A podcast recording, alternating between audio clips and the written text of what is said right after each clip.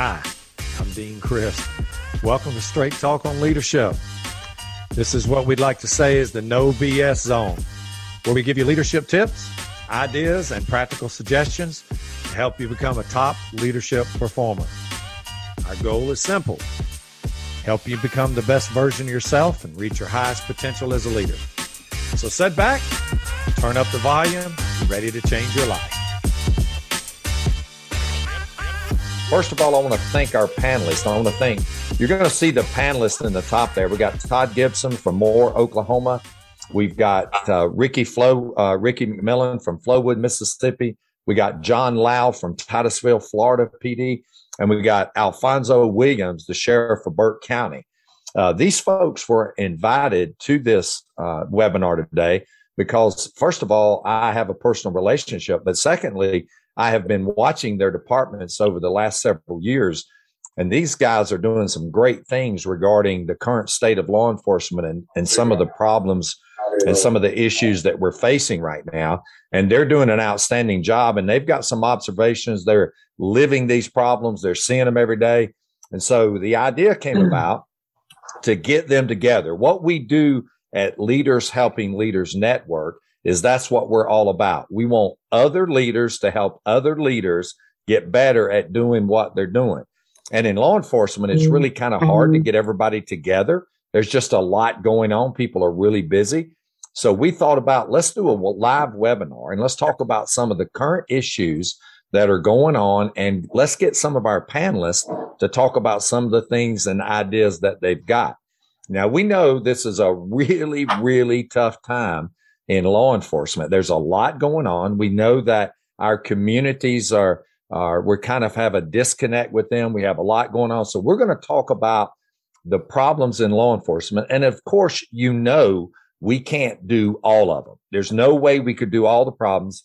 So we're going to limit today to three specific areas. And if you've got an area out there that you really want us to talk about, or you want to hear what they've got, of course, we'll talk about that. And of course, we'll address that issue. But as you know, we just can't do them all. So we're going to talk about three specific areas. And the way this webinar is going to go I do. is I'm going to talk about the areas that we're going to discuss. And then I'm going to talk, uh, let them, the folks in the panel, talk about some of the things they're seeing. And then we're going to offer suggestions, the things that we can do to maybe help with some of the issues that we're seeing. Now, in law enforcement, it's not like working anywhere else. You have to be very committed. You have to believe in this job. You have to really kind of uh, be all in. And so we're seeing a change of that and some of the attitudes around the country. But let me talk about the three hmm. areas that we're going to try to address. The first one is going to be the narrative of police and community support. Now, that in itself could be a two day webinar, but we know there's an issue there and we've got to talk about, we've got some ideas and suggestions on helping people recapture that narrative and how to get that community support back. The second thing we want to talk about in this webinar is hiring and retention. Now, as you know, it's very difficult to hire in today's world. And we're also seeing cops who are in this job 15, 20 years really trying to look for a way out, not really loving the fact that they made that decision 20 years ago. So we're seeing those things. And then the third thing is we're seeing probably, and this is what really prompted me to do this webinar was I'm seeing a paralysis of police. In other words, cops are just not being as proactive as they were in the past. We've stopped doing our aggressive patrols and functions not because it's like we want to do it, but we just don't feel like we're supported. And I have seen the worst morale and mm. the lowest morale and the paralysis of police. Now, I'm not trying to make a statement that that's every cop is that way, but as a rule, we're seeing this as a generalization across the country. And I'm actually in the classroom with people every single week, and I've been into every part of the country over the last three or four months. I have never seen cops as angry as I see them now and as their morale is low as it has been.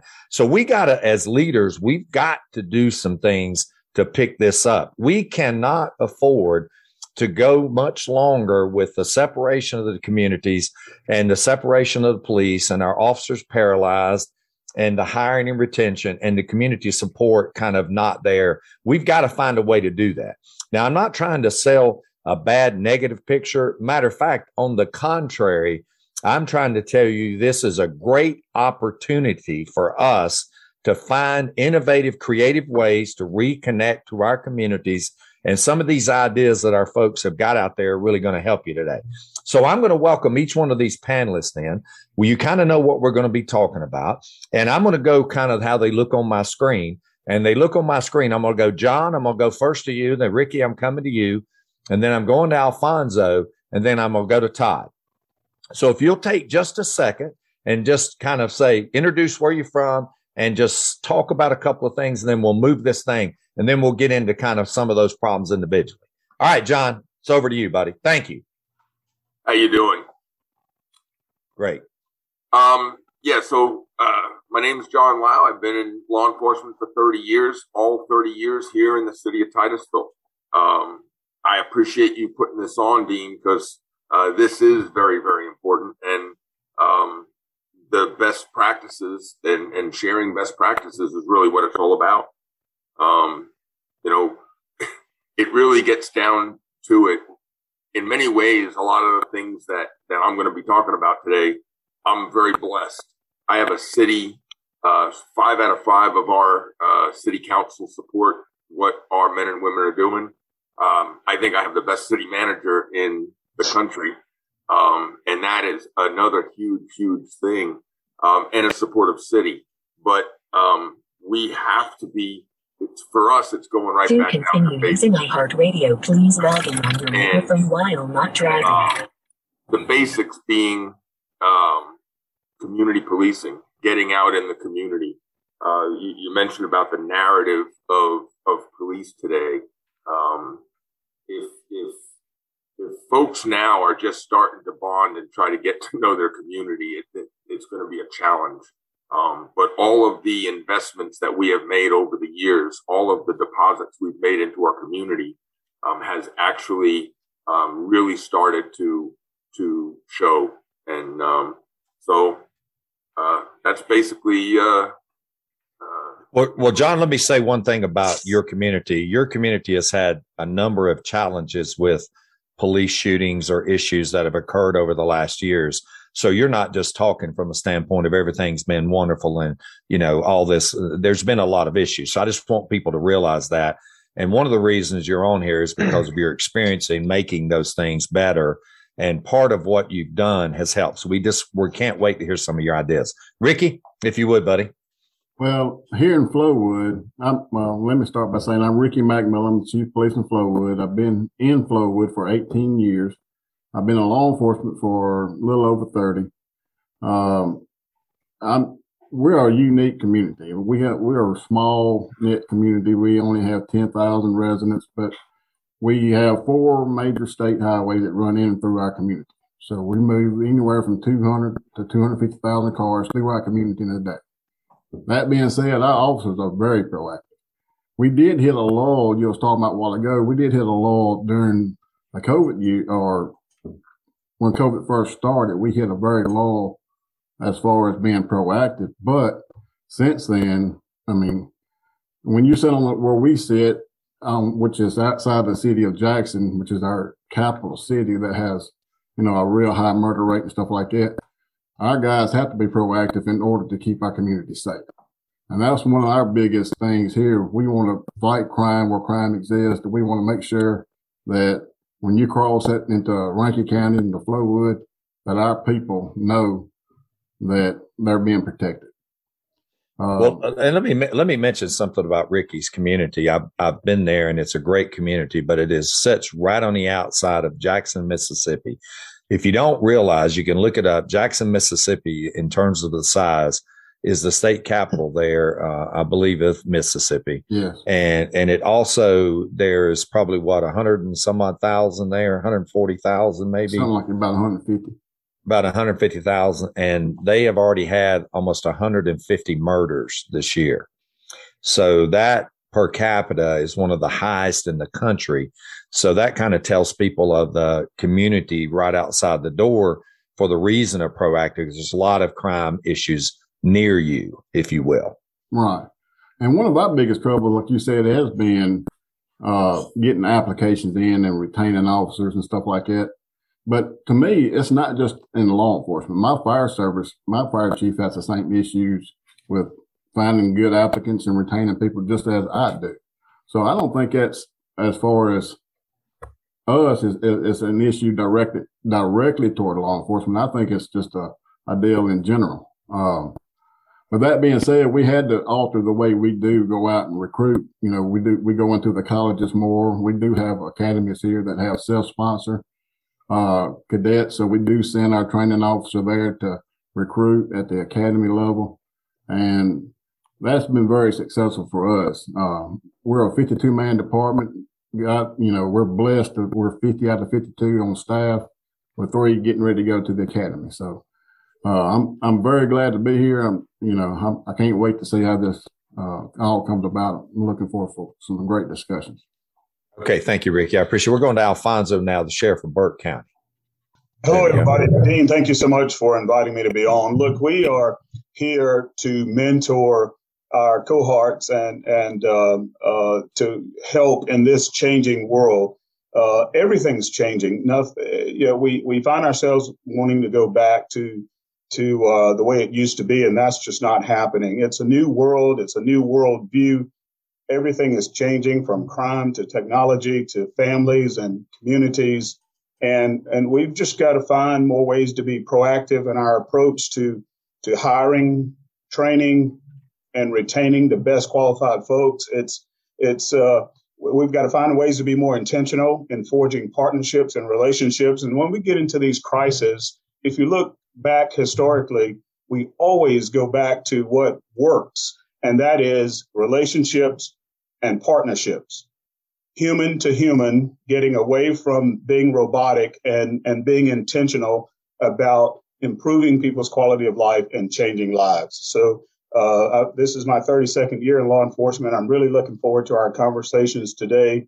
And uh, I, I, think we just we, we've got to change the way we approach these issues. And that is, we've just got to find servant leaders. Yeah, absolutely. And so thank you, Al, for that. Now, Todd Gibson from Moore, Oklahoma. Uh, Chief Crisp, thank you so much for uh, letting me be here. This is an honor to be with you guys and to, to be participating in this. One of my goals today is to absolutely learn something. Uh, I'm in my 26th, 26th year uh, in law enforcement. Uh, prior to being chief, I was a I was a sheriff of this county, of Cleveland County, and Moore in Cleveland County sit in the Oklahoma City metropolitan area. Kind of what we're known for, unfortunately, is tornadoes. So if you look at Moore Oklahoma, you'll see a lot about tornadoes. Uh, but I can assure you, anybody who's sitting there thinking, what's this guy from Oklahoma talking about? I did not ride a horse to work today, and I've never slept in a teepee my entire time. Uh, but we're right there in the middle of a, of a large metropolitan area. We face many of the same problems that people do across the country, and we as well are looking into the future on how can we mold uh, the next generation of law enforcement and what is that exactly going to look like as we move forward in 21st century policing uh, and addressing some of the challenges. And so, uh, hopefully, something that we're doing, uh, you can lean on and you can develop and, and, and expand on. And hopefully, I can learn something today that we can bring back here home to Oklahoma. So, Chief uh, Crisp, I appreciate so much you having me on.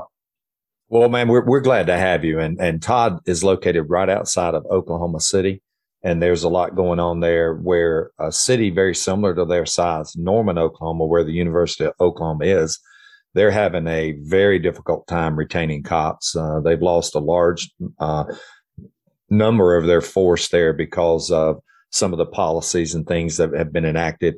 Where I'm from in Asheville, North Carolina, post George Floyd, it's the department of 245 officers they have lost over 95 cops uh, since the George Floyd case because of some of the things and the support of law enforcement.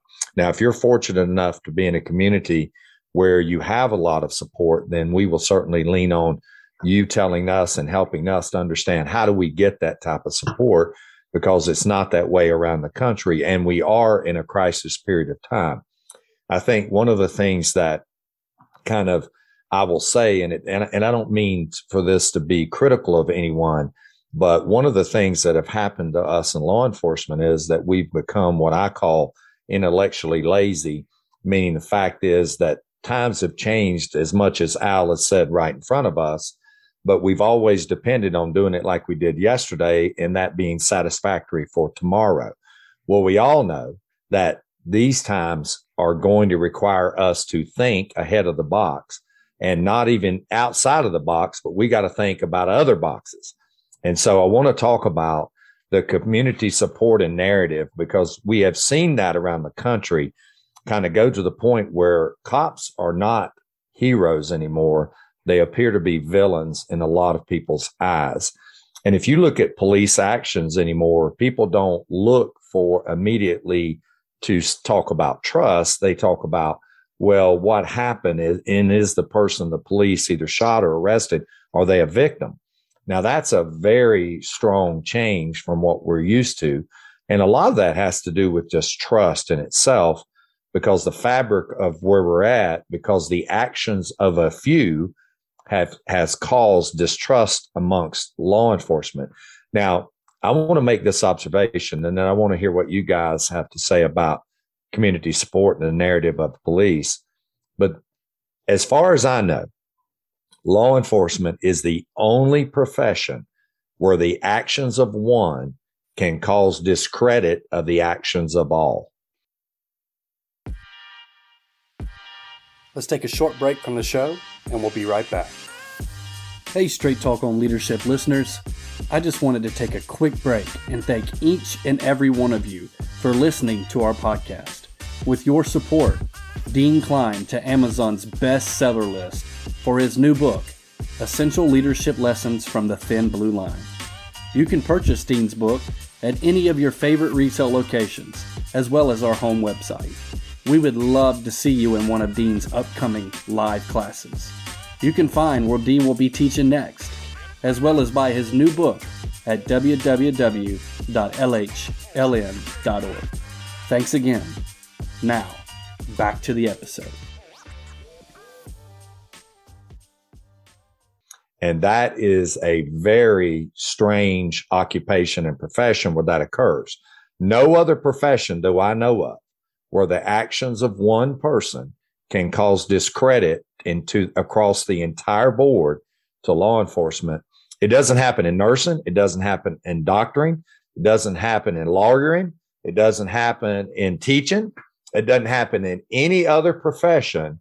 And so that is how fragile the trust of our communities are that the actions of a person outside of our own agency that would be across the country can have a negative impact on the actions of our officers inside of our agencies. Now, if you don't think that's a crisis period of time, then we really need to get you to think a little bit differently. But I am seeing the narrative being ripped away from us and that we are no longer telling our story. We're letting other people tell our story. Never in the history have you seen an, such activist groups that are actually paid to go out and create a negative narrative of law enforcement? You've not seen that before. We actually have people who are out there and they do everything they can do to tear down the trust between police and the community. So I'm opening it up to you guys. And I want to hear if you're seeing the same things that I'm seeing. And I do want to talk about some things that we can do to return our narrative of that. But I want to think, are you guys seeing the same thing I am?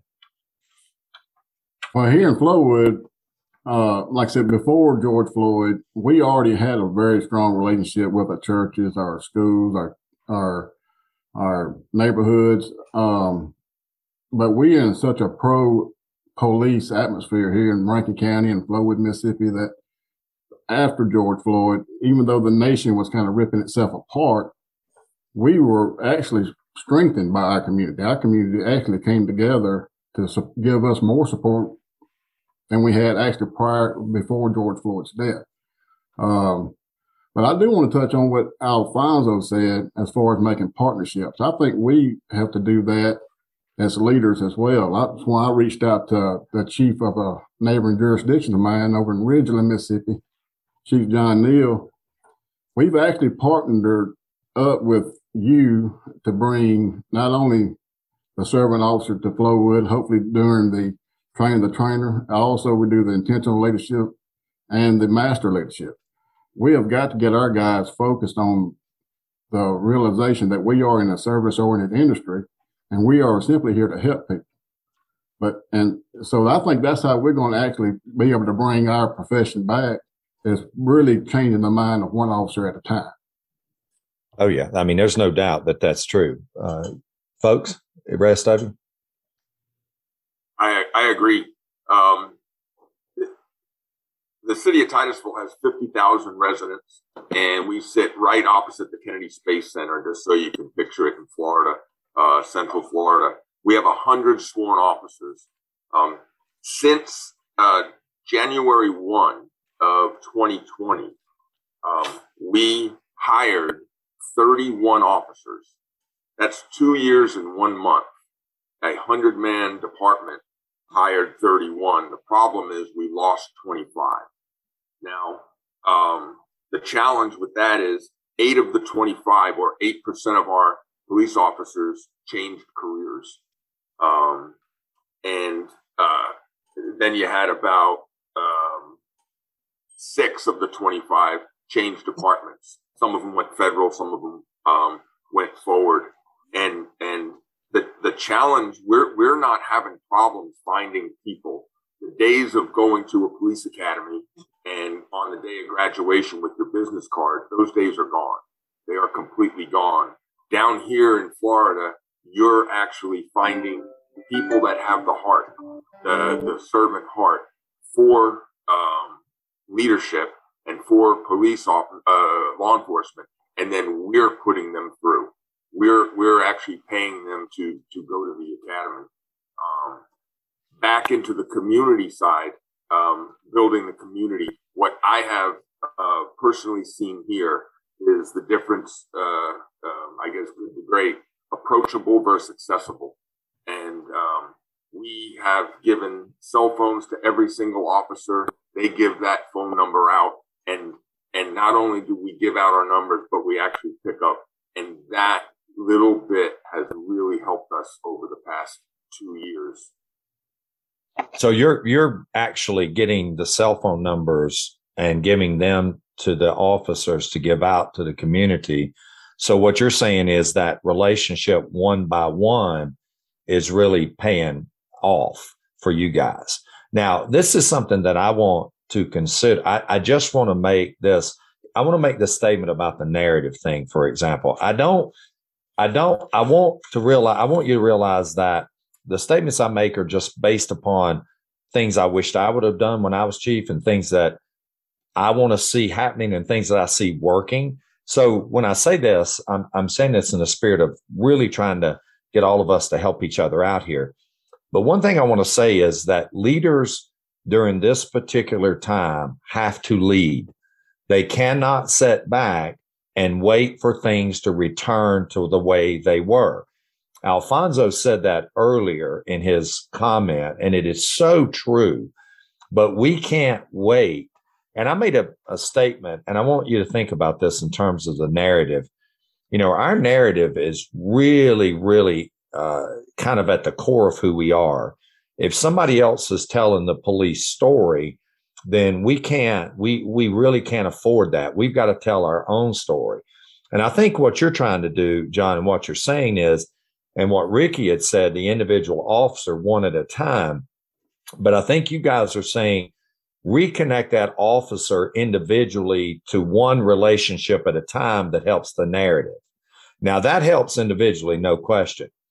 But we have got to start taking advantage of the social media and we have got to find where people are. You can do those one relationship at a time. But if you're not doing the mass communicating with your message, then you're going to be way behind because somebody else is mass communicating. The second that you, that something happens, they're sending a narrative out. Now, I just want cops to think about this for a second because what I'm really wanting to do in this webinar is to get and live webinars to get people to think. So I just want to propose a statement to you for a second. And I know this is kind of like you're going to think, well, way, that's way out there. But I want you to think about this for a second. Imagine this we give people guns, we give people equipment, we give them the ability, we give them the laws, we give them our policies, we give them the ability to take a life of an individual. And we trust them with all those things, but we won't trust them with a tweet. We won't trust them to get the message out to their community. And so we'll trust them with a gun, but we won't trust them to put a post out to where they're telling their story of things that they're doing. And all I'm saying is, is that I know the circumstances of releasing everybody to tweet. I, I'm not advocating that at all, but there has to be a better control mechanism where these officers, when they do reconnect to their communities, they're giving that message out to their communities. And I think it's really important to realize that there are so many good stories out there that cops are doing every day. We've got to give them a way to tell their story that falls in line with the message that we want our public to have. And you, as the chief and you, as the head executive, can't control all those messages. You've got to give the people the way to do it. And I'm going to step back and let y'all either eat that comment alive or comment on it. The chief, what I would what I'd uh, say to that is, I think you're exactly right. Um, unfortunately, law enforcement has been drawn into this political, national political arena. I don't think we want to be there, uh, but nonetheless, we are there. And I, I think many of us on this uh, on this call today, we, we can remember the day that when the police officer showed up, when the police officer walked into court, what the police officer said was truth. And that's unfortunately just not the case today. And whereas in the past, we could sit back and we could let our community come to us, we have to be more intentional about pushing out and reaching out in a variety of ways to, to connect with our community, to be transparent, to continue a, a constant dialogue of communication back and forth between us and our community. And you can't just take a one size fits all. You can't take a one strategy to do that. You have to be multifaceted with your strategy. But one of the most important things I think that enabled to first start doing that is you have to have your house in order. You have to have your own house in order. You have to have your police officers and the culture inside your organization operating in the right method. It's an inside out approach. We need to, we have to address issues in our community, connect with our community, and work with our community. We, as Sir Robert Peel said so many years ago in, in the 1800s of his modern day uh, principles on policing, we are just simply members of the public paid to give full time attention to something that's incumbent upon everybody in our community. But sometimes and nowadays we live in a very self centered world here in the United States and people don't want to engage. People have been, been pushed a narrative that there's a distrust for law enforcement. When you look at Gallup polls and the most recent Gallup poll, still today, law enforcement is in the top five of most trusted professions in the United States. When you look at officer involved shootings, the, the numbers do not match the narrative. And I think we as law enforcement leaders have to, like you've said, Chief Crisp, take back that narrative and start driving the future of law enforcement and where we're going and what the truth is. We've sat back for too long. And mm-hmm. as leaders, we have to drive internally and externally with a multifaceted approach on how we make sure our community is connected with us. And, and it does take courage to lead. I mean, there is absolutely no doubt about it. And I want to, I want to say uh, this in, in terms. So somebody needs to mute their microphone, please. Kelly, can you mute them? Okay. So what, what I want to say about the, the social media thing is this, that this is kind of what I know this is going to sound crazy to folks, but we're not in normal times. And when you're not in normal times, you have to do no, you have to do things outside of the norm. And I would say this I would recommend listen, ask yourself this how much do you spend on your SWAT team? If you're not spending equally as much on your social media team as you're on your SWAT team, you're way behind. because you're you need to get that message of the cop support equally as you do tactically and technically proficient. You've been listening to the Straight Talk on Leadership podcast with Dean Crisp. Be sure to like and subscribe to this podcast in iTunes or Spotify so that you do not miss a future episode. Also, please visit our website, www.lhln.org, where you can find the show notes, links provided by our guests, and learn more about the Leaders Helping Leaders Network and our upcoming classes. Until our next episode in the No BS Zone, be sure to put your leadership into action every day. Thank you for listening.